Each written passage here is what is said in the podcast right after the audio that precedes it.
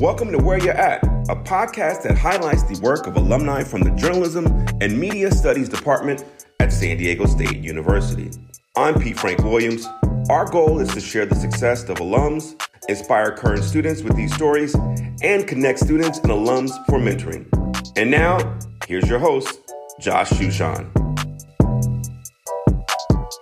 Coming up this week on Where You At, we're taking the eight to the 805, then to the five. We're going to go through Los Angeles. We're going over the Grapevine. We're going through Central California. Then we're going to take the 205 connector. That'll take us to 580. And that puts us right smack in the middle of the San Francisco Bay Area, where we are going to discuss print newspaper journalism. Yes, print journalism still exists. We're going to discuss syndication and we will discuss what it's like to write about food, wine, cocktails, travel. Yes, believe it or not, this is a real job. There is a human being on earth who has a job writing about food and wine and travel and cocktail. Her name is Jessica Yadegaran. We were classmates. This is such a thrill to welcome her. Hi, Jess. Welcome to the Where You At podcast. Hey, Sush. Thanks for having me. Okay, so Jessica did some time working for the San Diego Union Tribune, and then she worked as a features writer in San Luis Obispo couple of years working for Seattle Magazine, but I want to dive right into what you're doing right now. You work for the Bay Area News Group, but your stories get syndicated. They're all over California, they're all over the country, about 700,000 circulation for your stories.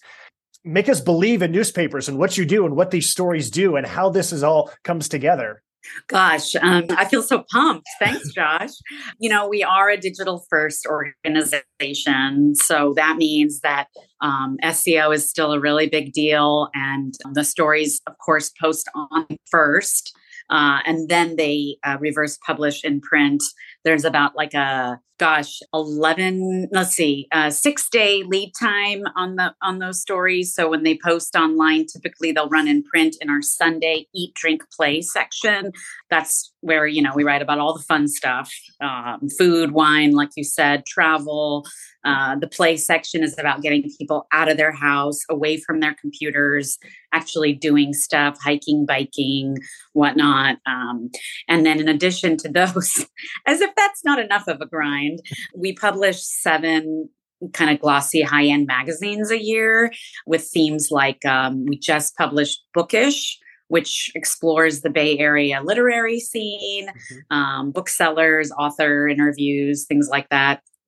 Uh, we did Eat, which was one of our most popular magazines, obviously about the restaurant scene and dining and chefs and stuff. And uh, we have one called Play Ball coming out. We have Kickoff, which obviously has to do with um, football season. So yeah, it's um, it's a lot of work, but it's all really fun stuff. Well, this is super exciting because Jessica and I worked at the Daily Aztec together. I was basically leaving as she was coming in, but we've gotten to know each other over the years, um, stay in touch. I haven't seen you literally in person. I can't remember. So I'm super excited about this. But the, the other thing that I really hope that students can get out of this is just the idea that you have an idea, there's something you have a passion about, there's something that you want to write about, and how you basically can create your own niche. So, give us how you got to this with coming to the Bay Area News Group and saying, you know, I, I, I want to write about wine. Give us like how you created this wonderful job for yourself. Yeah, you know that it's so true. That's a really good question. Um, you know, uh, it was the Contra Costa Times at the time. It's now called the East Bay Times. You know, Contra Costa County in the East Bay is is no small market. I mean, it's a it's a legitimate sized market in the East Bay of San Francisco. And when I arrived, we had a food section, you know, recipes, uh, talked about the dining scene, the restaurant scene, all that stuff. But there was no separate wine wine coverage. There was no wine section, and meanwhile, you had the Chronicle. They were the first dedicated wine section in the country, uh, and so I kind of thought, well, gosh, you know, if they can do it, so can we. Mm-hmm. So I sort of educated myself on the region. I was going to Napa and Sonoma. Poor me in my yes. free time. right. Um, uh, speaking of the Chronicle, they do an international wine competition and invited me to be a judge on that. Uh, I think that certainly helped bolster my my byline. And so before you knew it, I was kind of, oh, I took some classes at the CIA, that's the Culinary Institute of America, on my own. So I think if you show the initiative and really are willing to dig into something, you know, you can make it your own. And from there, I started uh, a wine blog at the time when wine blogs were exploding around the country. And, you know, that led to all sorts of entities. I know that one of the things that Temple Northup, the, the director of the Journalism and Media Studies School, um, preaches a lot is about ethics. And I want to get into the ethics involved with you because I think that, you know, look, when you're writing about these things, food and wine, I'm sure there's a lot of people that just want to give you free stuff and they want coverage that's all positive. And so give us the importance of still being giving honest reviews and still making sure that you have, you know, the, the ethics that are involved when you're doing something that's fun like wine. Yeah, and and you know meals too. I mm-hmm. mean, you know, restaurant meals and stuff. Uh, we we don't accept any really free food at all um, or bottles of wine. I pay my own way wherever I go. I show up blind. They don't know I'm coming uh, before. I don't think I've ever been recognized anywhere. I've gotten a free dessert here and there, and I just hope it's that the restaurant has really confident service and knows that they goofed somewhere and you know want to make sure I come back or whatever. Let's see. And if, you know, if we're ever going to an event where, let's say it's a media event or a preview event or anything, won't let that skew our judgment. And I've actually been directly, you know, um, asked by PR uh, agencies, uh, PR people, if, you know, they can exchange a free this or that, a hotel stay or restaurant meal for a review. I mean, they straight up ask me, and I just make sure to say up front that that's um, I'm not at liberty to do that, and that's not something this this organization does. So you just you know you just be upfront, uh, and stick to your guns, and and pay your own way. As a newspaper reporter, we're used to having recorders and notepads or phones that we that we take our notes on. So when you're being incognito at these different events, do you sneak away to the bathroom to take notes? Are you taking mental notes, or how is it that you still make sure that you get you know your, your, notes and just other ideas without making it too obvious that you look like a reporter yeah totally go to the bathroom um, not beneath doing that i think in age with so many yelpers and we're just such a food obsessed culture these days that i just bust out my, my phone like everybody else does i take mm. pictures of everything mm-hmm. so later i can go back and that kind of jogs my memory. Um, I take notes on my phone too. Sometimes I'll um, rope my husband and son into doing uh, similar things. My kid's 11 and a half, but he's a shrewd, shrewd reporter. I will okay. tell you that. well, give us more details about your young reporter's um, uh, shrewdness. What, what what makes him so shrewd? Oh God, he is brutal when it comes to um, highly reviewed categories of pizza uh-huh. and donuts. Uh-huh. Um, yeah.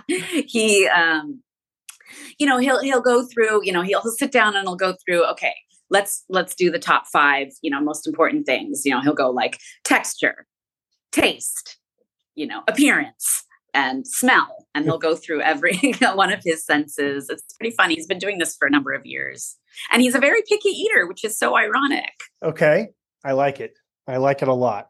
The other thing about this industry is that between wildfires and now tons of rain that can lead to flooding or COVID and the number that that did on restaurants, how much do you find that you're not just reviewing the item that they make, create, but that sometimes there's news stories involved in these industries and how they've been affected by the things happening in our world these days? Oh yeah, um, it's uh, I've had. I mean, it's so true, Josh. I, it's it's it's really remarkable how your breaking news um, experience and just good old fashioned reporting and listening comes in handy because it has changed a lot, and it's not. Uh, I'd say probably half the time, it's not about you know the way something tasted or looked or the service. It's it's the the restaurateur crying to you on the phone about you know, the hiring crisis, the changing face of downtown San Francisco, and you know how much real estate is just available and how much it's become sort of a ghost town with everybody working from home. Uh, I've had so many heart to hearts just listening, you know, not really doing anything, but just listening and trying to figure out what the stories are. A lot of what I do these days is try to um, tell the stories of the underrepresented people within the restaurant industry, whether that's uh, restaurateurs of color, BIPOC chefs, all that kind of stuff. It's it's an interesting time to be a food reporter because of everything that's going on, uh, inflation as well, those kinds of costs. Uh, I remember during the uh, right after the pandemic, you know, uh, rental rent agreements between landlords and re- restaurateurs was a huge, huge deal. If they could get another tenant to come in and pay twice as much, um, you know, they would just there was some clause in the lease where they could just boot the other restaurant. Wow. I yeah. feel like I feel like when you're working on a story, like when you just describe that and and you're hearing a restaurateur and they're like sobbing when they're on the phone and you can feel like, you know, the the heartache that they're going through and um just sort of like the challenge that poses of being like a quality human and and relating to them and helping them and then also trying to find the most dignified way to to report on this story Oh, uh, you know, you mean not getting too emotionally attached? Is yeah, yeah, yeah, exactly. But also, like, yes, this is heartbreaking stuff. You're both a human and a reporter, and trying to like find that right balancing line. Yeah, you know, I think we've um celebritized, if that's a word, chefs and restaurateurs so much with, you know, just the explosion of the Food Network and other other um, food centric TV shows and stuff. And at the end of the day, I mean, with the profit margins being what they are, this is just a really tough business. I mean, you have to be kind of crazy to go into to go into the restaurant business i feel like so using that time with them to just maybe ask one more question about you know why they're doing this why they keep doing this and stuff it really gets to the heart of uh, these are just community gathering places you know? They get into it because they love serving people uh, they want to share maybe their culture with with the community. So um, you know getting to the heart of that i feel like if you just listen and then maybe ask that one last question that'll get you uh, that really awesome quote all right, Jess. So we're talking about what you do right now, but let's go back now. Let's rewind 20 years and or roughly oh. 20 years or so. And uh, you're either finishing high school or starting college. If someone were to say, Hey, Jess, this is what you're going to be doing in 20 years, what would you have thought? Wow. Um, you know, I I think at that time I thought I was going to be an arts and entertainment reporter, which is kind of how when I got to the Daily Aztec, my editor Scott Puckett mm-hmm. put me on uh, you know, concert reviews. I remember that specifically because SDSU had, and I'm sure still does, get some really major acts coming through. So um, I did a lot of that kind of reporting. I did a lot of music. I did a lot of film at the time.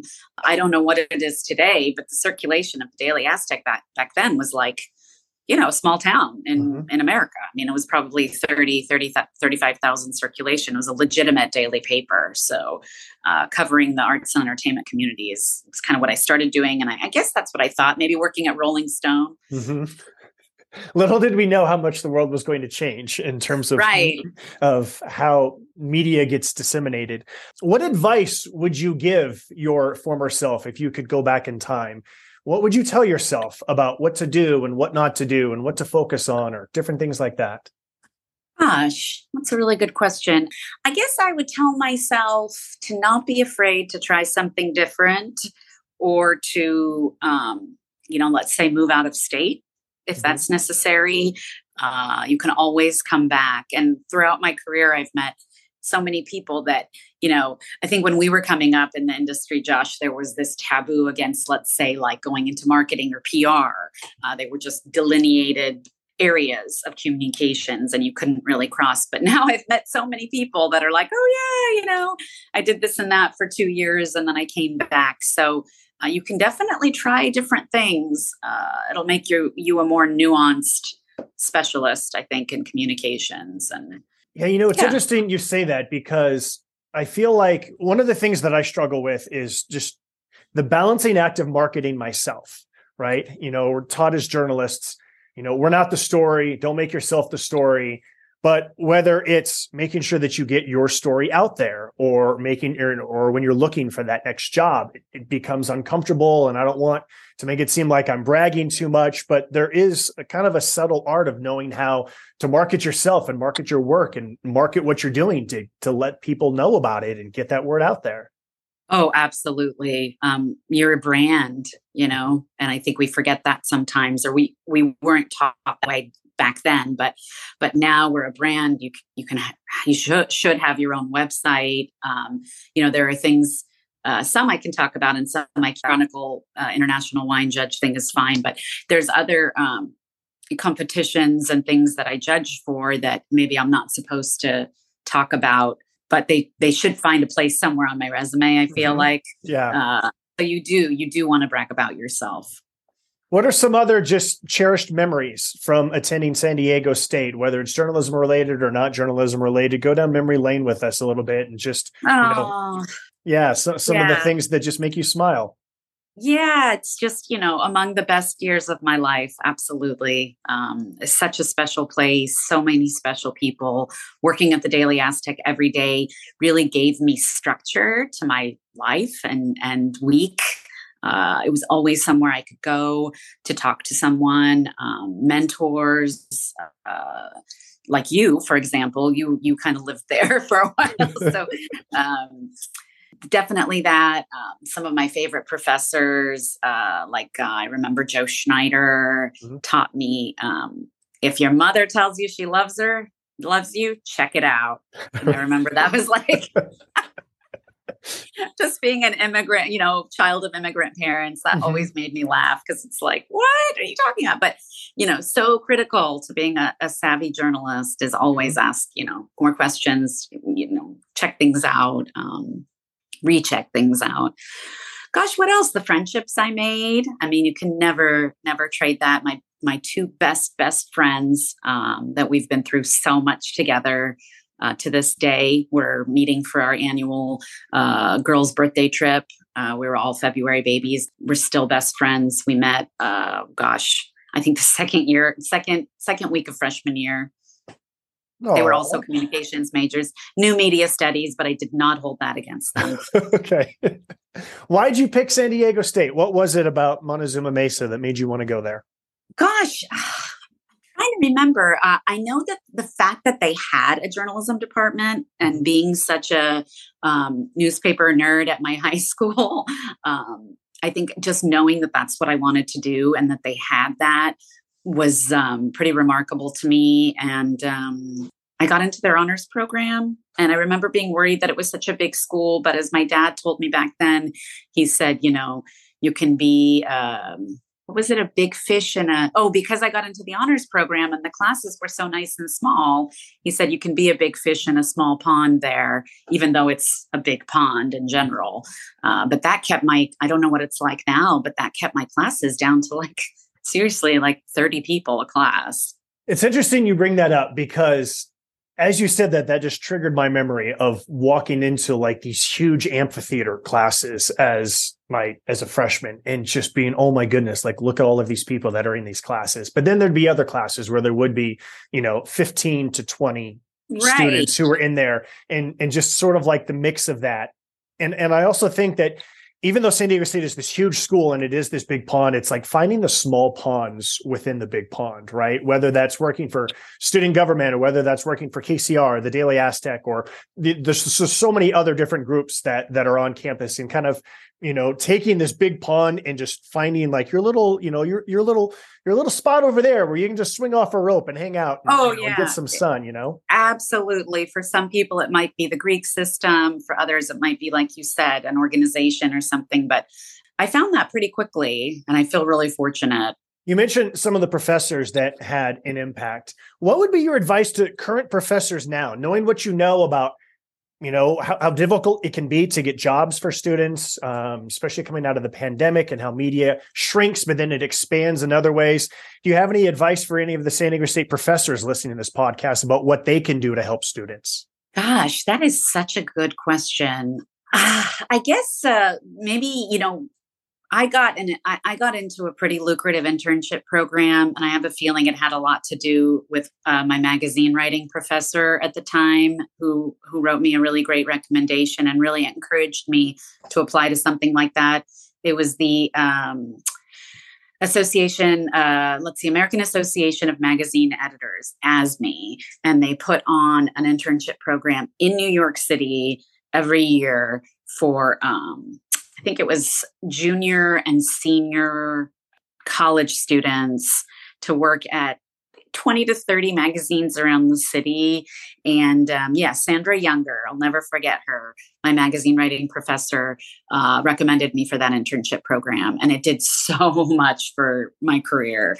So I would say, you know, having, you know, outside of the classroom, just being a resource to students for letters of recommendation or programs and internships they may not know about outside of San Diego would be would be pretty amazing. When it comes to the craft of writing, the art of writing, I, I don't like to look back on the things that I wrote 20 years ago or 25 years ago because it does take time. And even now, I'm not involved in writing on a regular basis, but when I do write, sometimes I think, man, what happened to my writing skills? Um, really? No way. I mean, it just kind of, you know, it, I feel like it's really easy to get trapped in writing just cliche stuff when you're not writing like on a, on a daily basis. What is your advice of just how to write, how to stay fresh, how to keep getting better with what you're writing so that you don't end up in the same traps of writing the same type of phrases, the same type of you know, I mean, it can be very easy to make a cookie cutter story. Uh, what are some yeah. of the things that you do that you can give advice to people about? That's a really good question. Because I've been doing it every single day for so long, I really do feel that it's a muscle mm-hmm. that needs to be, um, yeah, used every day. I mean, aside from, you know, a two week vacation here and there, I've just been doing it so long, I haven't stopped. And, uh, I know to I, to listen for almost a rhythm in my writing. Um, and I mean, I could tell you some of the like little things I do. I mean, you know, varying sentence structure, alliteration, um, using just, you know, precious, perfect quotes, not using quotes the, unless you have to, unless they really, really add something to the story. But it's so true. I've, I've uh, making sure you write an active voice. These are a lot of the things I learned from Sandra, Sandra Younger as well. I don't know she's still she's still at the university gosh, yeah, I, I guess those are the main the main points right now. But just use it or lose it. I remember I had a fear that I would like some somehow forget how to write a point, but I was I, that was like ten or ten or fifteen years ago, and it did not happen. So, what what gives you the most pleasure and like happiness? What types of stories, or maybe give us a story or two that you've done over the years where you just felt like, yeah, this, is why I do this. This is what this you know. I'm, this makes me proud that that we do what we do. Oh gosh. Um, I think uncovering uncovering something that people don't really know about or think about, or maybe they've thought about it, but you know, they don't know why. Really, you know, whether it's, you know, culturally or just something societal. So um, I started noticing that when you go into a pizzeria, uh, you don't often see women throwing pies. Mm. I mean, think about it. When you're when you're just at your neighborhood pizzeria or maybe it's a fancy pizza place in Los Angeles or something, do you ever see women or you know, even on the Food Network shows, you don't often see when they do these pizza stories, it's always like these tatted up big guys or you know bros or something and so um, i started looking into it and finding out that just there's this um, heavy machismo that still exists in Italian food, and you'll find it in other cultures too, including Japanese cultures. There's a direct parallel with um, the sushi line. When you're at the sushi counter at a Japanese restaurant, you just never see women making rolls. So I started looking into that, and I ended up doing a big piece on the rise of the pizzaiola. Mm. Uh, it's another word you never hear. It's always right. pizzaiolo, right? Uh-huh. Well, there are there is a word in Italian for female pizza makers. So that was a really rewarding story. I um I found, gosh, I think four or five pizzaiola in the Bay Area, and they weren't just throwing pies; they were opening their own pizza restaurants. Uh, so I kind of traced it back to one or two mentors in the Bay Area and schools, pizza schools that are really big on uh, teaching and promoting women in Italian food. I was really, really proud of that story. And I'm going to do the sushi one next. So don't steal my idea. I, am okay. I won't steal your idea. And that's such a great example because I think that goes to the heart of whether you're writing about politics or baseball or pizza that it's all about being curious and just thinking what yeah. is it that i'm seeing that i don't normally see? And just looking for something that does make it unique. And and and that's where the fun for me is is, is finding those things. And just the curiosity that's that's the ultimate journalist. Someone's just super curious that's so true uh, yeah, yeah, you're absolutely right. Um, another one I noticed was um, uh, uh, uh, Laotian cuisine. So even in the Bay Area, which has such a, a strong Asian population, um, you'll always see Vietnamese, Laotian, and Laotian restaurants. And these are actually, I learned, Laotian immigrants that were afraid to cook their own food because they didn't think they uh, they didn't think the American palate would be uh, able to handle the nuances and the flavors of food. And because Vietnamese immigrants and Thai immigrants had come here earlier um, uh, and familiarized Americans with their food, they would they were too afraid to cook their own food. So I found some Laotian chefs and talked to them about that and how they're uh, instead of just having a few off the menu Laotian uh, dishes they're um, they're flipping the equation and they're just mm-hmm. offering like one banh mi or one pad thai and then everything else is this funky unrefined amazing laotian cuisine so i guess part of that is you know living in a in a large market like the bay area you'll mm-hmm. you'll be able to uncover some of these culturally diverse and interesting stories so i i feel fortunate for that but you're right it just boils down to to curiosity Okay, one of the themes that we're trying to do on this podcast is to to just spread the word about what other alums are doing, and so we want you to brag about some of our other classmates. So, um, who do you want to brag about? Tell us about something. It can be one, it can be two. Tell us about another San Diego State alum who's doing something in communications that we should know about that you're proud of. Oh, sure. Uh, I'm going to brag about Ross von Metzke. Um, He's over in West Hollywood. Uh, he is the director of communications and head of PR for the It Gets Better Project, mm-hmm. which is an international organization and nonprofit that um, seeks to elevate and support gay, lesbian, uh, transsexual, and queer youth around the world. Um, whether it's through advocacy work or um, events. So, uh, Ross, who I hired at the Daily Aztec. He was one of my writers, and then he became an assistant editor. I helped get him an internship through the same internship program. I ended up at Time Magazine. Ross was at oh gosh, I think he was at a women's magazine, uh, one of the teen magazines. I can't remember, but um, he went on to be the w- first web editor for Advocate for that publication. And then he went to the It Gets Better project. So he's doing some incredible stuff over there. Oh, way to go, Jess. Yeah, I way like to go, Josh. Well, for um I want to brag about someone who you and I worked with at the Daily Aztec, and he was not a journalism and media studies major. He was an English major. His name is Will Beall. He worked with oh. us at the Daily Aztec. And actually, when he departed San Diego State, he became a police officer. He That's was right. a cop in Los Angeles, and then he got hurt on the line of duty. And so he wrote this book called LA Rex, which was sensational. If you know Will, then you're reading the book going, oh, that's of course Will. Of course, Will has tigers in front of this house that's protecting this person's house. And then writing that book led to him writing the TV show Castle, which was very entertaining and successful. And then he starts writing movies. I remember he wrote Gangster Squad. And then I'll never forget, I'm in the movie theater and I'm getting ready to watch Aquaman. And I see on the screen written by Will Beall. And I just started yelling, no. yelling. People in the movie theater like were like looking at me like I was a crazy person. And I went, he oh my gosh. That? Yes, Will Beall wrote the number one movie in America. He wrote Aquaman. I know about all the other ones, but not that. That's huge. I'm going to tell my kid. He's going to be so impressed. Yes, he's written Justice League and he's heavily involved in like his IMDb is just ridiculous now. And I'm just so proud that I knew him back then. And he still usually responds to my text messages and emails. And we're going to have to get, yeah.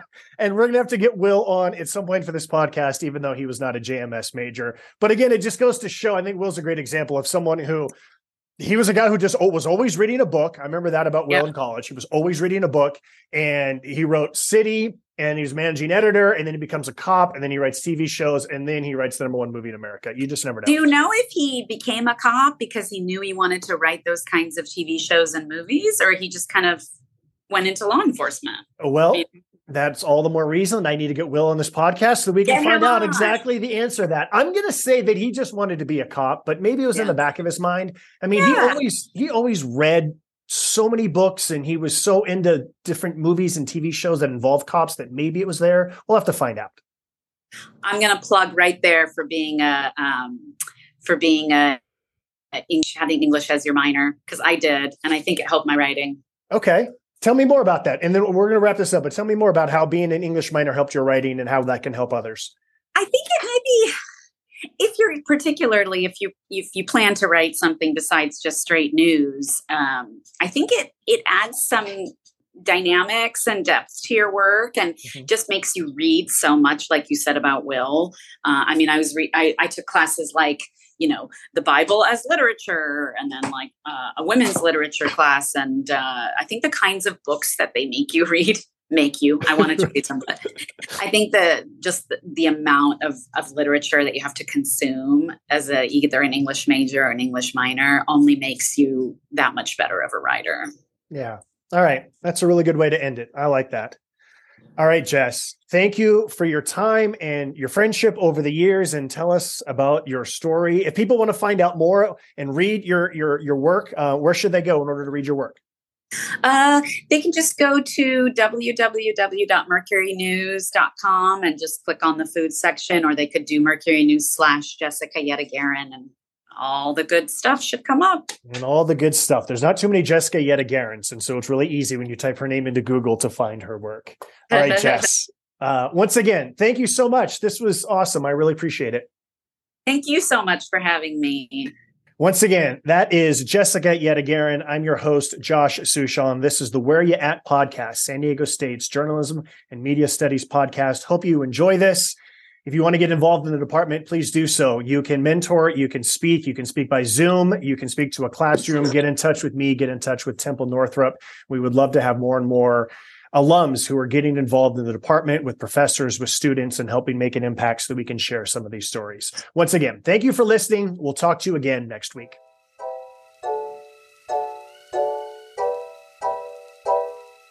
Thanks for listening to the Where You At podcast. This is Amber Frankusen from the class of 2009 and founder CEO of AF Marketing. Thanks to Martine Marin for creating the music you're hearing right now, and to Alex Piscatelli for work on the podcast name and the artwork on social media. And a reminder to SDSU alums of the Journalism and Media Studies Department we really want to know where you at. Tell us about your career. Get involved in the department. You can donate your time or your money. You can mentor. You can speak to classrooms in person or over Zoom. You can provide internship opportunities to students, but really, we need your help in growing this department. Again, thanks for listening. Subscribe to the podcast, tell your friends, recommend us a future guest, and go Aztecs.